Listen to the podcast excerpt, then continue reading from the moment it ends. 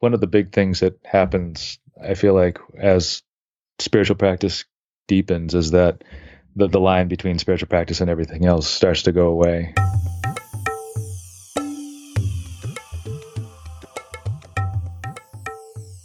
Hello, and welcome to the One Mind Meditation Podcast. My name is Morgan Dix, and this is a show about meditation, mindfulness, and health.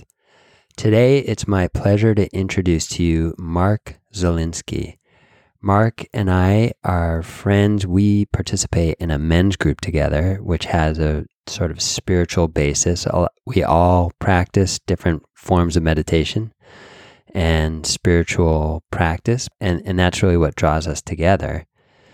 And Mark and I have just had a nice connection in the group, and we got talking one day about our shared passion for meditation, and I learned that Mark does guided meditations at Newton Wellesley Hospital and also records guided meditations for Insight Timer. And I thought, wow, it'd be great to get Mark on the show and learn a little bit more about his story, his path, and what he's learned. So I'm thrilled to have him on the show today. We had a really great conversation, and I think you're going to love it.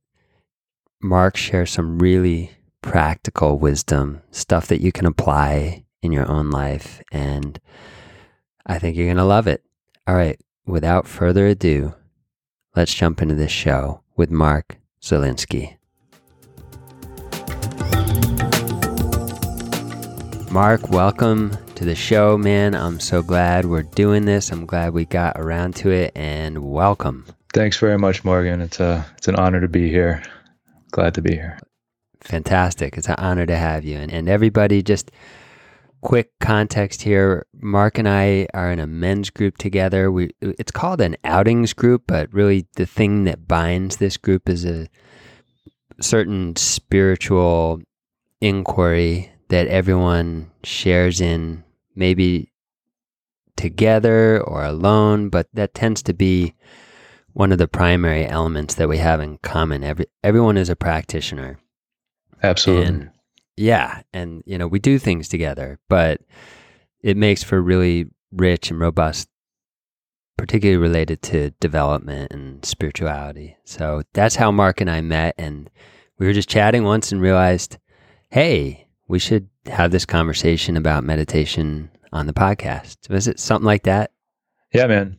That sounds exactly it. I was, didn't know your history very much. And then as soon as I started hearing it, I was like, oh, wow, we should elaborate on this.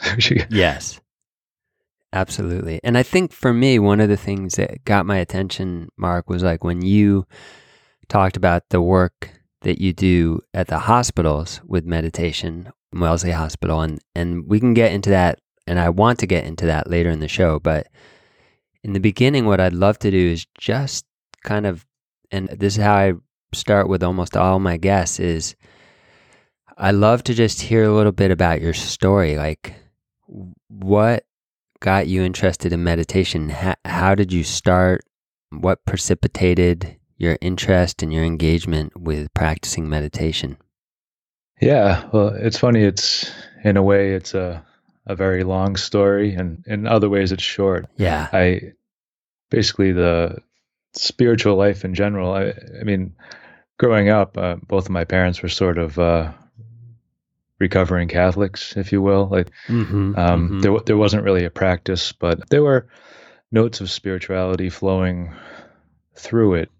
My mom would give me a book by Richard Bach or Khalil Gibran and little things here and there. And I was always sort of fascinated with the kind of mystical guys in pop culture, especially like the 60s, like Hendrix and Jim Morrison, Led Zeppelin with, Aleister Crowley and stuff like that. Yeah. But I didn't really dive in so much. I would take, mini excursions. And it wasn't really until I was getting, in my early 20s, I was looking into some of these things. But again, a consistent practice didn't really build. And I guess I'll sort of talk about when my consistent practice built, and then we can fill it in if that makes sense. But sure, I'd say probably I don't know, 7 years ago, within 10 years ago, I was feeling the need to, I was really feeling the search come on, that I had sort of abandoned an aspect of maybe drinking a little bit too much and just sort of just feeling out of sorts. And yeah. I actually remember I was having a surgery to get this thing removed, like a lipoma, just like a non-dangerous kind of little thing on my back. Mm-hmm. But I can picture myself sort of sitting there just listening to Dharma talks and just feeling the connection deepen. And actually, you talked about in the men's group, but the reason I'm in the men's group in part is because of the teacher, Neil Kramer, as you know. And it was around that same time that one of my friends introduced me to his work.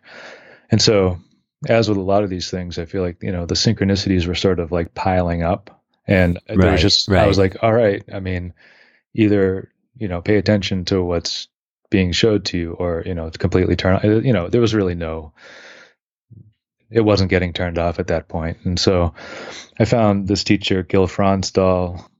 He has a site called Audio Dharma, and I listened to his talks, and he led me into all these other teachers, probably most prominently Thanissaro Bhikkhu, who was a guest at his place, and he is in the Thai forest tradition and of Buddhism. Oh, yeah, exactly. Yeah, so a type of Theravada Buddhism, and these guys were sort of sick of the opulence of the temples, went out into the forest, and with kind of the real basics of the Pali Canon, the Buddhist texts, and sort of applied them to themselves, you know, just this body, this mind, and explored them and came out with some pretty beautiful teachings that he's keeping alive now. And so in a way that I bring him up particularly because when I talk about my practice itself, a lot of the basis is around the way he teaches. And I also sort of take the idea that's sort of grown in there, that each of our practices is our own. So I have these, you feel free to explore, but I also have sort of a basis and some elders who I deem wise. Yes. Yeah. Yeah, just over time it grew. Yes. Yeah. How old were you when you started to go into that? You said it was about 10 years ago. Yeah, let's see. I recall that the friend of mine who turned me on to Kramer, actually we had talked about massage school. I went to massage school with him, and it was kind of during that period where it was, so I was around 30, yeah, and I'm 43. So it was a little more than 10 years ago where the sparks started going off, more so than that middle period between, you know, 20 and then. But yes. So when I think about that Thai forest tradition, it's like the kind of ascetic, almost like the way you talk about it, it's almost like just following Buddha Shakyamuni, you know, as Gautama before his enlightenment, just going out and living a life of poverty and asceticism. And what was it about the tradition that appealed to you and that still appeals to you? Like, why do you find that is the kind of ground for you? Well, the applicability of just his meditation teachings. It's funny because obviously, you know me, I don't lead an ascetic life. And I think, I mean, I guess in some ways, maybe to some people, it would seem that way, but right. You enjoy the comforts of our modern age, as it were, you know. True. Yeah. But like most of us. Yeah. Yeah. The meditation teachings themselves, I guess partially just the fact that they work and how it sort of, it really crosses into other teachings that I'm fond of as well. Yeah. But he has this concept that he gets from one of these, one of the Thai forest masters, Ajahn Lee. He talks about breath energy, and it's a unique way of describing, I mean, most of us who meditate have done some meditation on breathing, right? Mm-hmm. Following the in and out breath. And there's so many different ways that people look at that, like, oh, you follow it at the navel and stay there, or follow it at the nose. There's one that I learned from Dan Brown that I like a lot, actually, that you follow the entirety of the in-breath, the entirety of the out-breath, and then you, in the interim between the two, you look at the body as a whole, and then you do that again. And that deepens, actually, to following it even more and more with more fine detail to develop this concentration. Now, with the teaching that I learned from Thanissaro Bhikkhu, he sort of very casually says, okay, man, follow the breath. And he'll sometimes split some other teachings. He'll say, bring some goodwill into your meditation. So starting this very simple way, he starts you just by following the breath, and then he gets you to infuse the whole body with the breath, with this idea of breath energy. He says, It's not just the sensations of breathing. Ultimately, the combination of the feeling of the body as a whole in space and the breath start to fuse together. And then he starts talking about, you know, if it's helpful to look at the breath like moving up the back and then moving down the front. So it starts to get into sort of the chakra concepts, and he'll refer to that too, as traditional as sometimes these guys are seen, or like, oh, they only follow this and that's all. He's a pretty aware guy, and I'll be like, it's kind of like the chakras or the meridian channels and chi. And so he gives you permission to say, look, you're sitting there with your breath, and you can see what's going on in your body, and you're your own doctor. I mean, essentially, like, he's like, the Buddha took the 2,500-year-old concepts of medicine and applied them to the mind. Like how can we make our mind flourish, essentially, find happiness. And the proposition of taking the breath to observe the somatic aspect of our being, and then connecting that with the mental aspects. And so I don't know if that sort of started to get there. It makes sense to me that a master or a teacher like that would acknowledge or speak to those things, because when you meditate for a lot, and especially when you're following your breath, that's going to be a naturally emergent experience, and you want to put some context around that. It's just it's a natural part of the human energy system, whether, albeit subtle, it's real.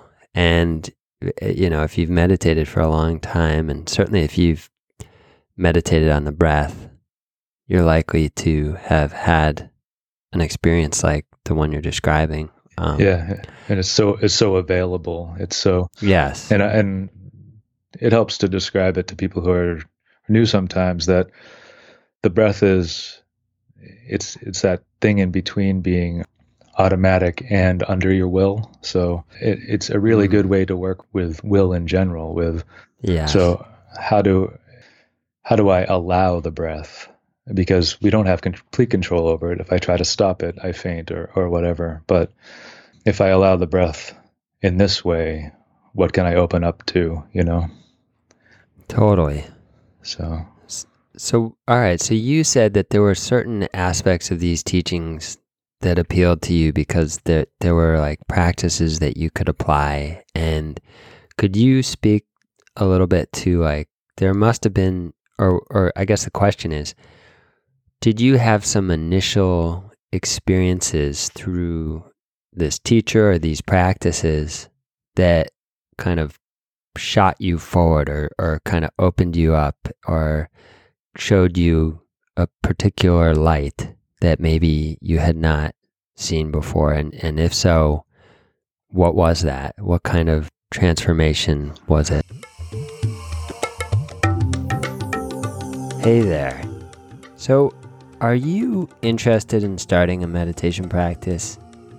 Do you already have a meditation practice, but you feel like it's flagging? let me introduce you to the Meditation for Life mini course, your guide to discovering the positivity, balance, and the ocean of calm that's already inside you. As you know, on this podcast, we interview people who have, in many respects, discovered that ocean of calm for themselves.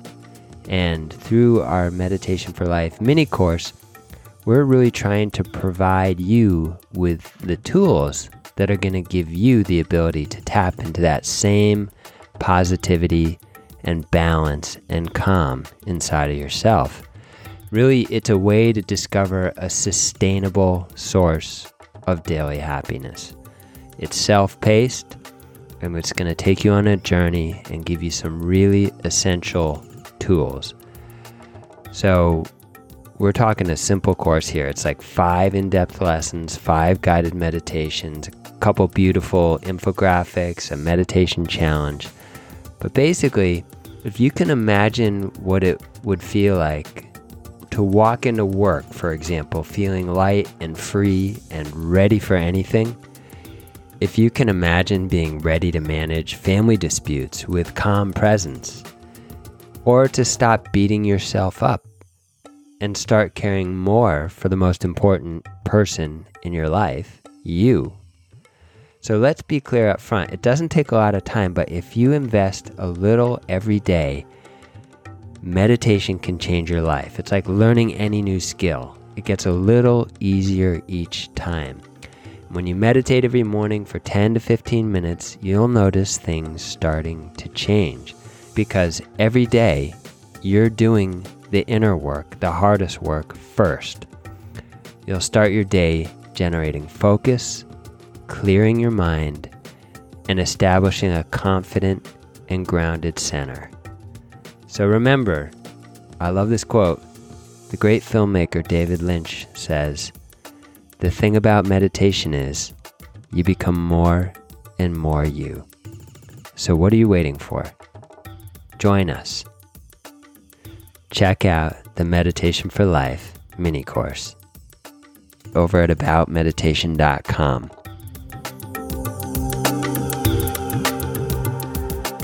Did you have some initial experiences through this teacher or these practices that kind of shot you forward or kind of opened you up or showed you a particular light that maybe you had not seen before? And if so, what was that? What kind of transformation was it?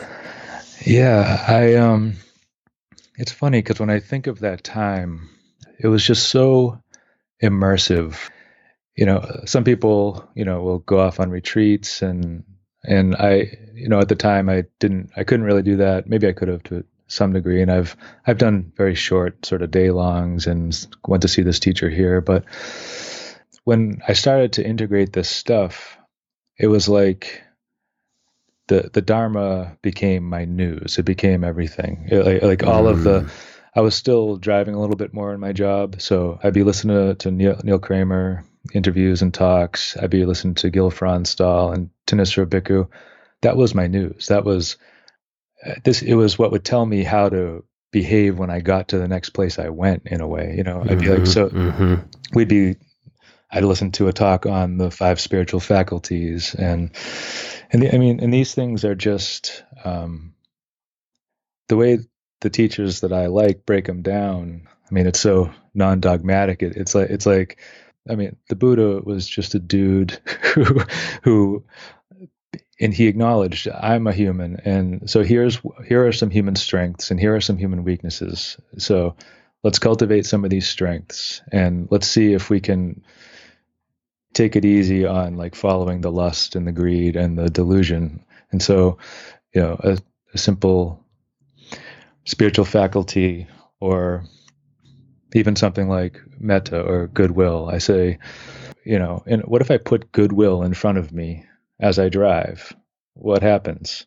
Oh, the space opens up between me and the other car.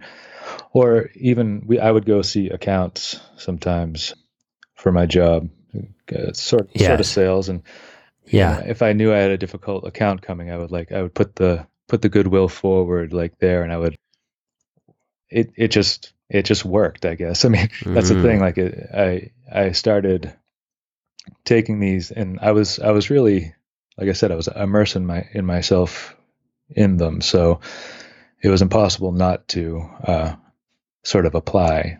I mean, at first, I didn't even have that great a meditation practice. So, you know, I would try a little bit, and I'd say, "Oh, that worked," or that felt good, and then I'd miss a couple days.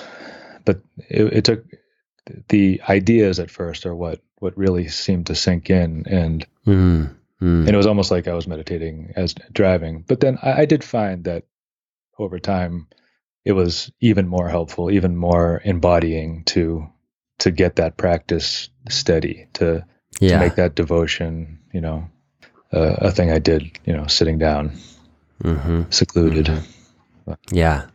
If that answers the question somewhat, I don't know. Yeah. Well, I mean, I can relate to this idea of like, a couple of things I loved about that. One is like the quote that the Dharma became my news is like, that should go up on the front of our website at aboutmeditation.com. I love that. Right. Let the Dharma become your daily news. That's sweet.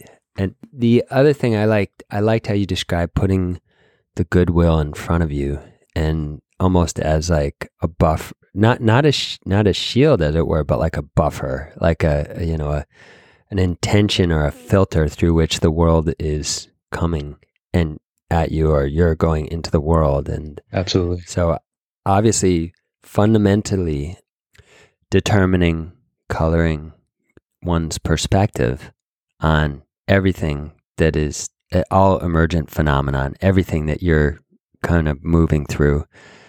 And I've had that experience a little bit. I've kind of been re-immersing myself in Buddhism and enjoying some of the commentaries around compassion and the Bodhisattva, and I've noticed similar things. When you walk down the street and you think about everyone's got their own burden that they're carrying, and you place that in the context of your own suffering, which, you know, I know what suffering is because I've suffered physically, I've suffered mentally, emotionally, spiritually. Everyone knows different levels of suffering through their own suffering. Yes. And then, so we have that reference point. And then if you can walk forward, then knowing that everyone's got their own variation of that and probably may not be as fortunate as you in a lot of respects, whether it's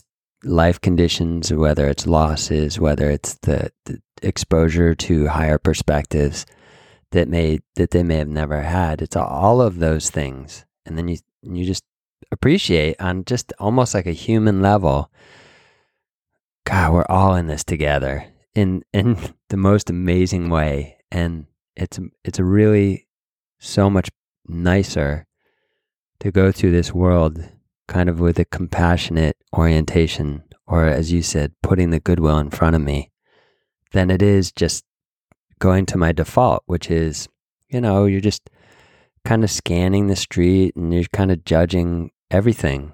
Well, from the Buddhist context, either, you know, through kind of attraction or repulsion.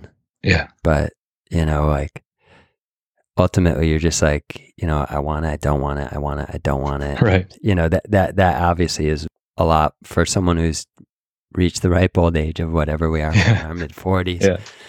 It's a lot more nuanced than that, our judgments, but I guess, you know, you could boil it back down to just that, like that kind of inner tug of war, which leads to just, as we know, absolutely unhappiness. Yeah, it's certainly not the same. So for me, that's what really came to mind as you were talking about that.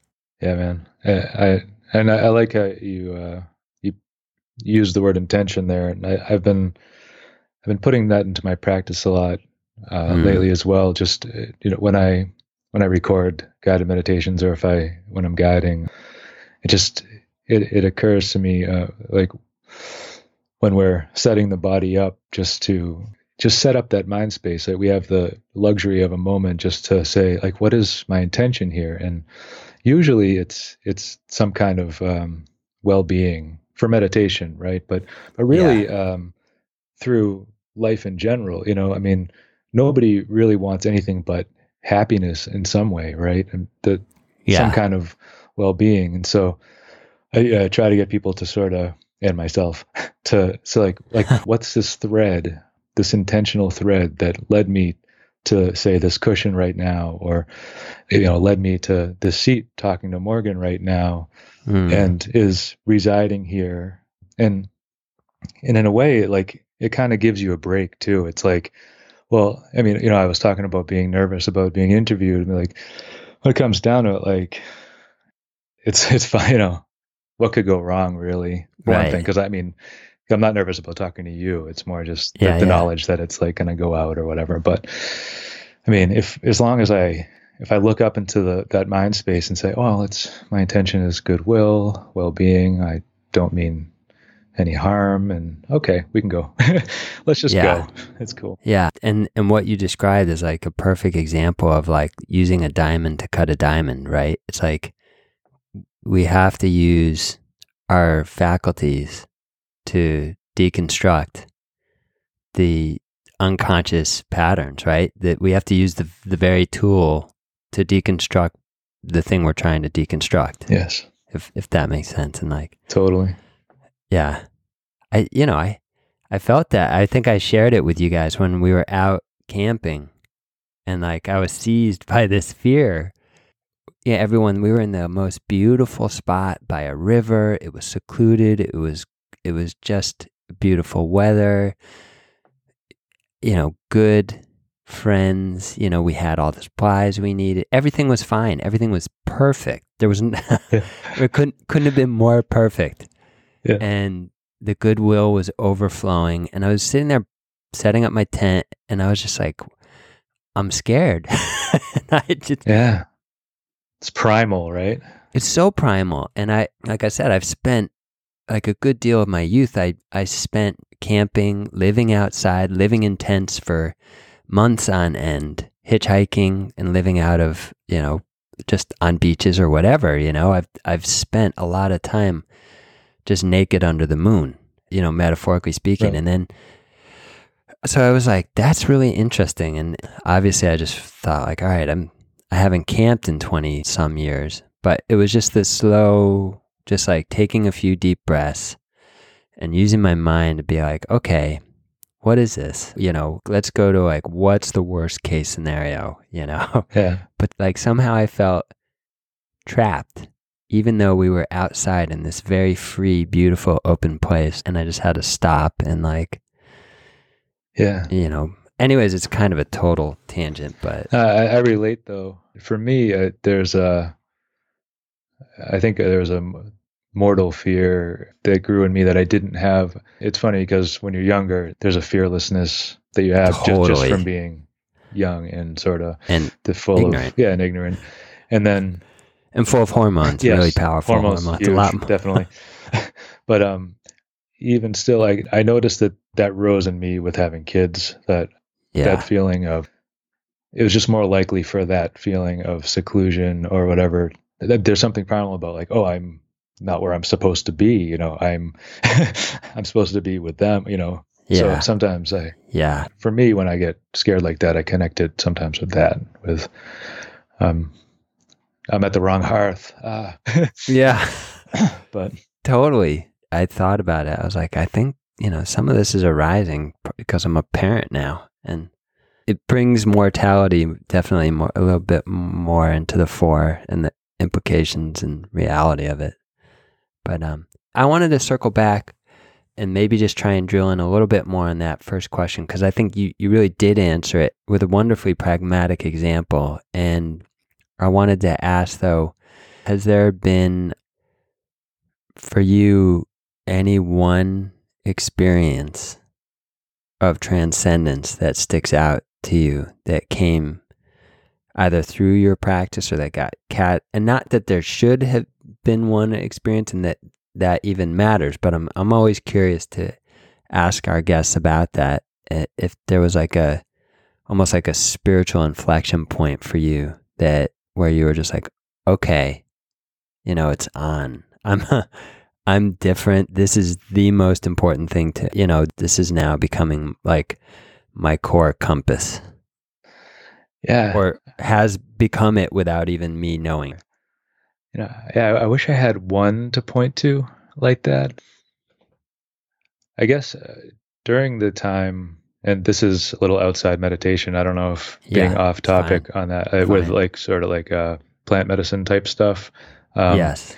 I did have an experience with salvia divinorum, which is legal actually. So it's, but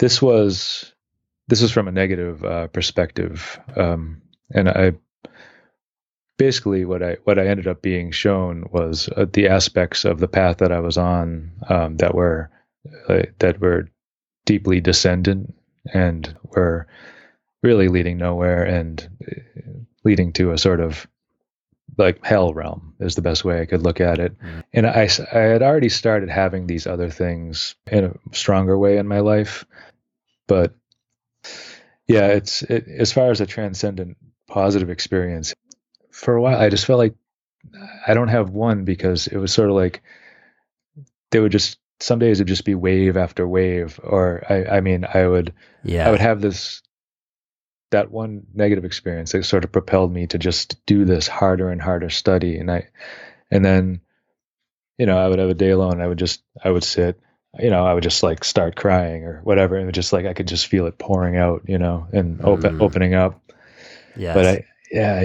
But I'm going to think of something afterwards. I'm going to be like, oh, there was that moment, but, I don't have a single one. It's really like, you know, just, you know, looking at one of my kids and just being like, thank goodness I pulled myself out of that before I damaged you further, or whatever, or you know what I mean? Yeah. Or, well, no, it sounds almost like a classical conversion experience where you kind of hit a quote unquote rock bottom, although it's not quite that, but you hit a kind of a low, and it opens you up to another possibility. And I had a friend who, through salvia, had a similar experience. Mm. Yes, pretty powerful. I was just going to say, I mean, and it is kind of like this pinging back and forth in a way. I mean, there's, because you said this rock bottom, but not necessarily, but it's kind of like that. I mean, like there was definitely a lower low at some point, but it was more unconscious. And so like, as the consciousness raises up, it's like, I wrote something down the other day. It was like diminishing returns of unskillful behavior or something like that. Oh, my cat's saying hello. Hi. Hi, kitty. But you know, like you see it come back, and it's not as bad as it was, or that like we were saying with the being drawn simply by that which is positive and negative, the amoeba-like mind. Yes. Well, cool. All right. So let's talk about this, I guess for lack of a better word, I guess the progression of your practice towards like, okay, so it's like a two-part question. So how has your practice evolved? And I'm using the word practice in loose, broad terms. Mm-hmm. Definitely, yes, your sitting practice, but as we've already kind of covered here, we're talking about practice in terms of like imminent, you know, daily lived experience as much as on the cushion, because as we know, they feed each other. And so how have you seen your practice really develop or evolve during that time? And how did it lead to this context in which you are sharing meditation, I don't even know if I'm saying that correctly, at the hospitals, or teaching meditation at the hospital, and then maybe start to kind of speak about that a little bit and what you're doing there? Yeah, maybe I'll actually kind of start in with the second part in a way, because I can sort of see a line going back. Great. Before I ever decided I could share meditation, or before I ever recorded one to share, my wife was teaching birthing classes, you know, natural birthing, hypnobirthing, stuff like that. And yeah, occasionally she would get a request. They said, "Oh, I don't really like the voice on that recording. Do you think you could record it for, you know, do you doing it?" So I would record her with some music in the background. And for a while I was like, "Oh, we should, this could be kind of like a little business thing or whatever." But it didn't take long before I decided, as I was meditating very steadily, I was like, well, maybe I could try recording a meditation and sharing it and see what would happen, just see how people took to it. So I started noticing that I could observe what my mind was doing during sitting. I guess that's one of the ways my practice started to solidify, is that I, you know, with what they would call, you know, directive thought and evaluation, I was getting more control over that. I could really say, oh, and now we must do this, and eventually maybe now we must stop thinking totally. But there are these directions that you have to give yourself to meditate in a way. Yeah. And so definitely, as I saw that, I would start jotting them down, and eventually I submitted meditations to Insight Timer, which is a meditation app. And so that's like one of the earlier ways where I sort of got the confidence that I could share it, and, you know, people liked it. My thought was that I didn't consider myself at any level at all. I didn't know, you know, I'm not a master. I'm somewhere, but I meditate and it seems to work. So I was like, let's put my words out there, because the same thing happened with me. So somebody decided that they should say it, and the way they talked and the way they thought appealed to me. So I was like, if I have enough confidence, just put it out there. If they like it, fine. If they don't, fine. Yeah. And a lot of people, it seemed to be valuable for enough people.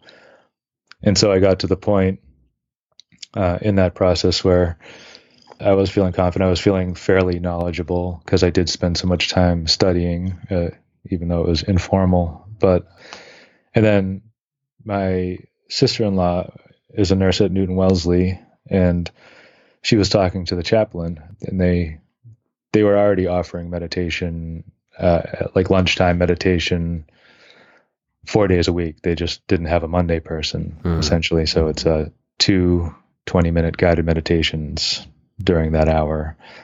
And she said, "Oh, my brother-in-law might be interested." And, you know, they connected me, and I said, "Yeah, I'll give it a whirl." So that's been a couple of years now. And so, yeah, what we do there is, I just lead a simple 20-minute guided meditation. It's interesting to see that change as well. It's definitely been a valuable experience for letting my thoughts flow out and not worry about, you know, it's probably good for sitting here doing this interview that I've had that practice even, you know. Yeah. Although it's funny. I was actually just thinking today how some of those deep body sort of feeling meditative experience have happened while I was guiding, and I didn't expect it. Like sort of like my hands disappear and my face is gone. I'm like, how am I supposed to keep, but I keep, you know, I managed to keep talking, you know, but I'm just like, whoa, like this room is like crazy right now. Yes. But yeah, they're just, usually a handful of people come for each of the 20-minute sittings, and just Mondays.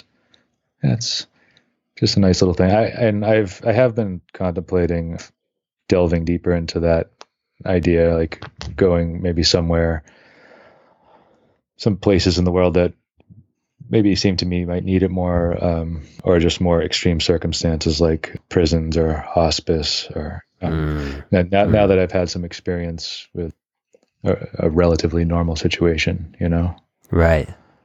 So that might, you know, don't quote me. That's something I've been thinking about. Yeah. I mean, I'm not going to quote you, but it's now written in the Akashic record. That's okay. Yeah, that's all right. It is out there. Yeah, man. That's cool. How did I do answering? We had the, progression of practice kind of started to be in there. Yeah.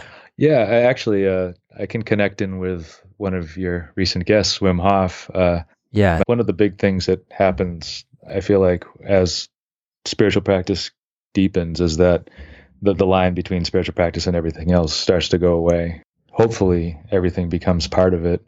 Right. I can see when I'm in a sort of despiritualized state at times, and or maybe that's whatever it is, it's necessary for the time, what have you. But something I have been including more intentional breathing outside of the regular observation of breath or Ajahn Lee's breath energy observation.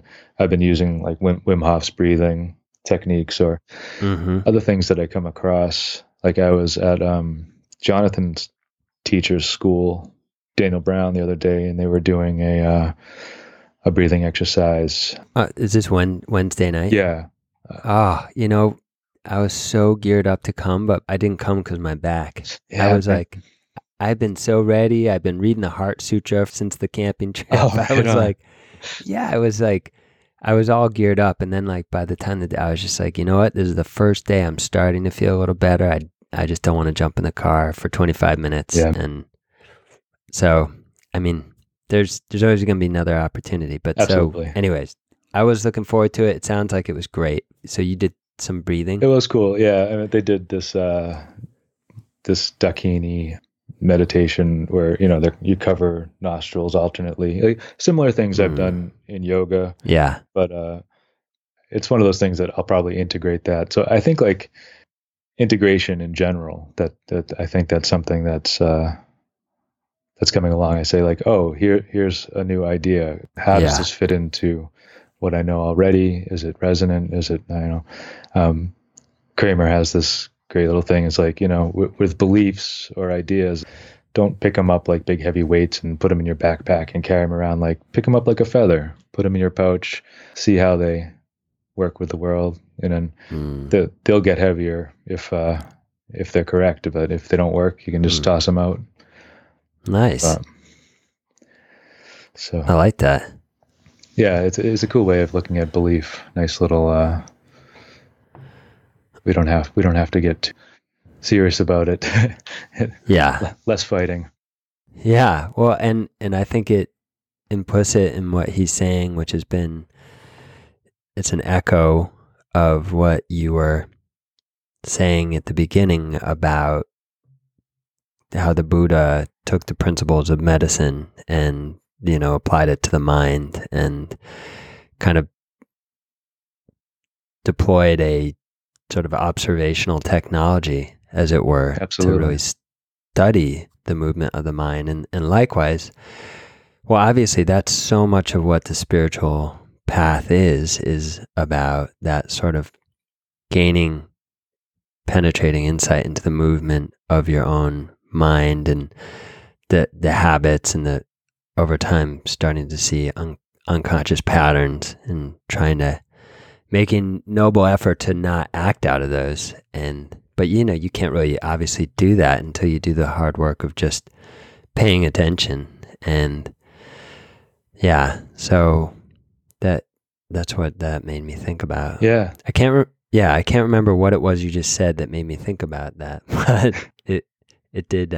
About Neil Kramer's. Yeah. And, same thing. I would say furthermore, with the way I've heard the Buddha's teachings put forward, and all the teachers that I like, and Kramer, Thanissaro Bhikkhu, and the Buddha, if it's true, is that they basically say, don't take my word for it. And that goes along with it. You have to put this into practice. And that, I think that's a good modern sort of spiritual way to look at faith. We have enough faith that we're going to put it into practice, enough confidence. Yeah. At least. And if it doesn't work, that's fine. But if we never try, then it's not going to do anything.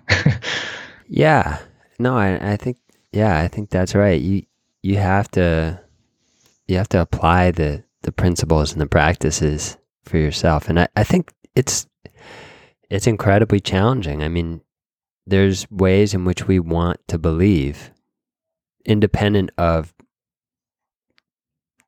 empirical proof in our own experience. I mean, I've seen that certainly in my own experience, having lived in a spiritual community for a long time and ultimately becoming blind to the faults of both our community and our teacher, and knowing that actually the seeds of all of it were right there in the very beginning. I saw pretty much all of the things that made me uncomfortable, and over time just kind of integrated them into the, accepted them, made excuses for them, and then ultimately got behind them. And it's also very subtle. And then, that's why I feel like what you're saying is spot on. If so much of this is about investigating your assumptions, investigating your beliefs, and then investigating your approach to investigating. And, and really just, as you just said, like, well, what works? What actually works? Yeah. And obviously this is not something, anyone really gets on top of. It's quite a process. Oh, totally. Well said. It is quite a process. And it's, there are days where it just feels magical and, open and amazing. And, but you have to, you keep having to plumb the depths to make it true, Yes. It's great though. I mean, it's what a opportunity, like you said earlier, that we have going through the world, and we can see that how lucky we are to have the opportunity to wonder the way we do, to investigate. Totally. Yeah. And it's hard to, again, this is something that I've been reading more, but the emphasis that the great teachers put on just impermanence and appreciating how fleeting all of this is, how quickly it passes, and relish the time that we have with our loved ones, because it's just not going to last. Nothing lasts, right? Yeah. And then it's very, naturally we want to hold on, and, there's nothing wrong with that, if you see it in context, and if you really embrace it in a larger context of impermanence, you can see it all, right? And you can be a little bit less enslaved by it, but it seems so important. Absolutely. That perspective that's sort of like one of the sort of insights, right? The impermanence, not self. But actually that makes me think, of one of the favorite things that teacher Thanissaro Bhikkhu talks about in regards to impermanence, suffering, and not self, that where those are aspects, those are that they're put forward as sort of insights sometimes, but he also says that these are qualities, right? Qualities of the fleeting world, if you will, of that of samsara or whatever. And so, in a way, what we do in meditation is establish the exact opposite of that. You're creating a self that wants to do this, that wants something more skillful. You're trying to look for the happiness, the opposite of the suffering part in this space, and you're trying to make it permanent in a way for right now, you know what I mean? Like create a sustaining space. So I really like how he took that and sort of flipped it. He said, we're supposed to see that this is true. I mean, it is true of, say, samsara, but it's also the exact opposite of what we're doing in a way when we practice. Yes. It's kind of like not in a delusional way, but in a, this practice, this is useful. When we apply this to these impermanent bodies and these mind, and we don't know how impermanent, we don't know exactly, right? With the soul. But what we're building in here. But I sort of like had to say that because I heard a talk on that recently. Mm. No, it's great. It's really good. Before we kind of wrap up here, what would you say recently for you has been some of the most powerful practice? Can you describe maybe a situation or a moment where you found yourself leaning strongly on your practice to help you get through something? Well, could be anything. Could be a little moment, could be a big moment, either one. Often it's the little moments, but Yeah. When I think, and I will harken back a little bit to what I was saying about, you know, the way we sort of having this confidence that what I have in here is good enough to share. You know what I mean? Mm-hmm. Like, it goes back to that, the coloring of the mind, I guess, where that aspect of my practice where I can at least have enough confidence that I'm trying, and the way that connects with fellowship. So you and I are in this, the group together, and there's this group of people that I see through the Neil Kramer group, and the building of confidence, I guess, to connect, because it has been one of those barriers for me where I just sort of shut down, say, nah, I won't bother. And to use an analogy that actually Kramer used in one of his talks was putting, what do they call I'm having a mind moment here. I have them all the time. Yeah. What's it called? That, you know, you put the small pieces of tile that go together to make the big thing. What's that called? Like a mosaic. Mosaic. Thank you. Yeah. So yes, this whole thing about, you know, where, you know, as we're building our mosaic, right? Yeah. Our life, say our spiritual life, is represented by this, and you have this little piece, and you can't really tell what it is, but you think it's pretty cool, and you start walking over, and you go, "Nah, I'm just gonna put it back in the drawer over here," and then he sort of acts this out, you know. He's like, "I have this other little piece. No, I'm gonna put that back in the drawer too." And no one wants to see that. It goes back to that taking yourself seriously, or maybe a strange way to put it in some context, like, it's not like serious, but it is serious, you know. It's, yeah, and it's the idea of, until you put your piece on the board, you know, like, God can't see you, like the divine is blind to you. So I think my practice has really been pushing me in that way more than ever. I mean, it's like these past weeks, actually the final of the 4 weeks in a row that I was away from town, and was the camping trip, and just letting myself do that, letting myself go, because I knew there was gonna be so much valuable in those. One of them was the Kramer workshop, one of them was that week away, and one of them was a weekend with some other friends, and just letting myself open up to those things, just knowing that gonna have to be tired. I'm gonna have to step away from the responsibility. I'm gonna have to be away from the hearth a little bit more than I'm comfortable with. Yes. And so, yes. Yeah. That, I would say, that's the most sort of poignant new thing. And it hasn't been that long, but I think I'm feeling the benefits a lot. It's kind of indefinable, but it's just this.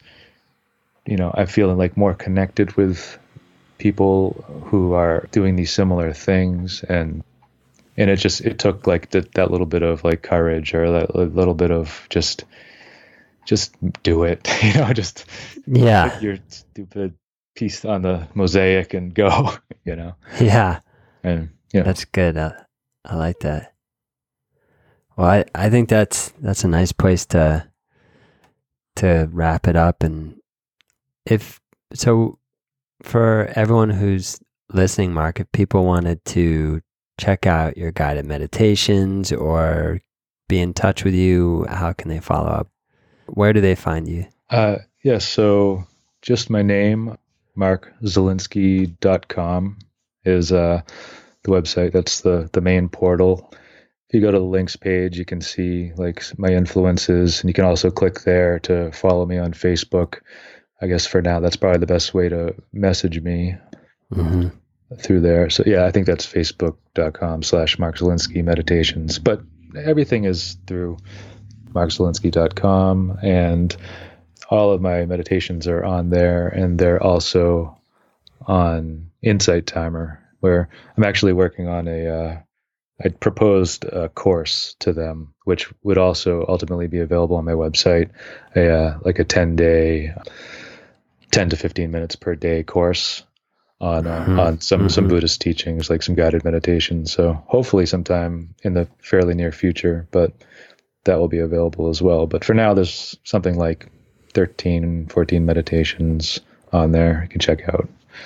Nice. Those are all little pieces of the mosaic. Yeah, man. Totally. Nice. I like that. Well, sweet. This was awesome.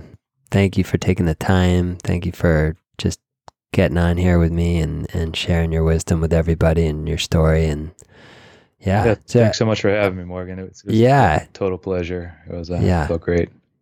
Totally. I love connecting, man. And I knew it was going to be good. Hell yeah, brother. I hope you enjoyed this episode with Mark Zelinsky. I hope you enjoyed our conversation. If you want to learn more about Mark's work, I encourage you to check out his website over at markzelinsky.com. Mark's got a bunch of guided meditations on there, which you can check out. He's also got links to different teachers and resources. Great little website. So I encourage you to check it out if you're moved or compelled by what Mark had to say today. And if you enjoyed the show, why don't you leave us a rating and a review on iTunes? That is the best way to help out the podcast. It really helps us get in front of other meditators, helps them discover the show.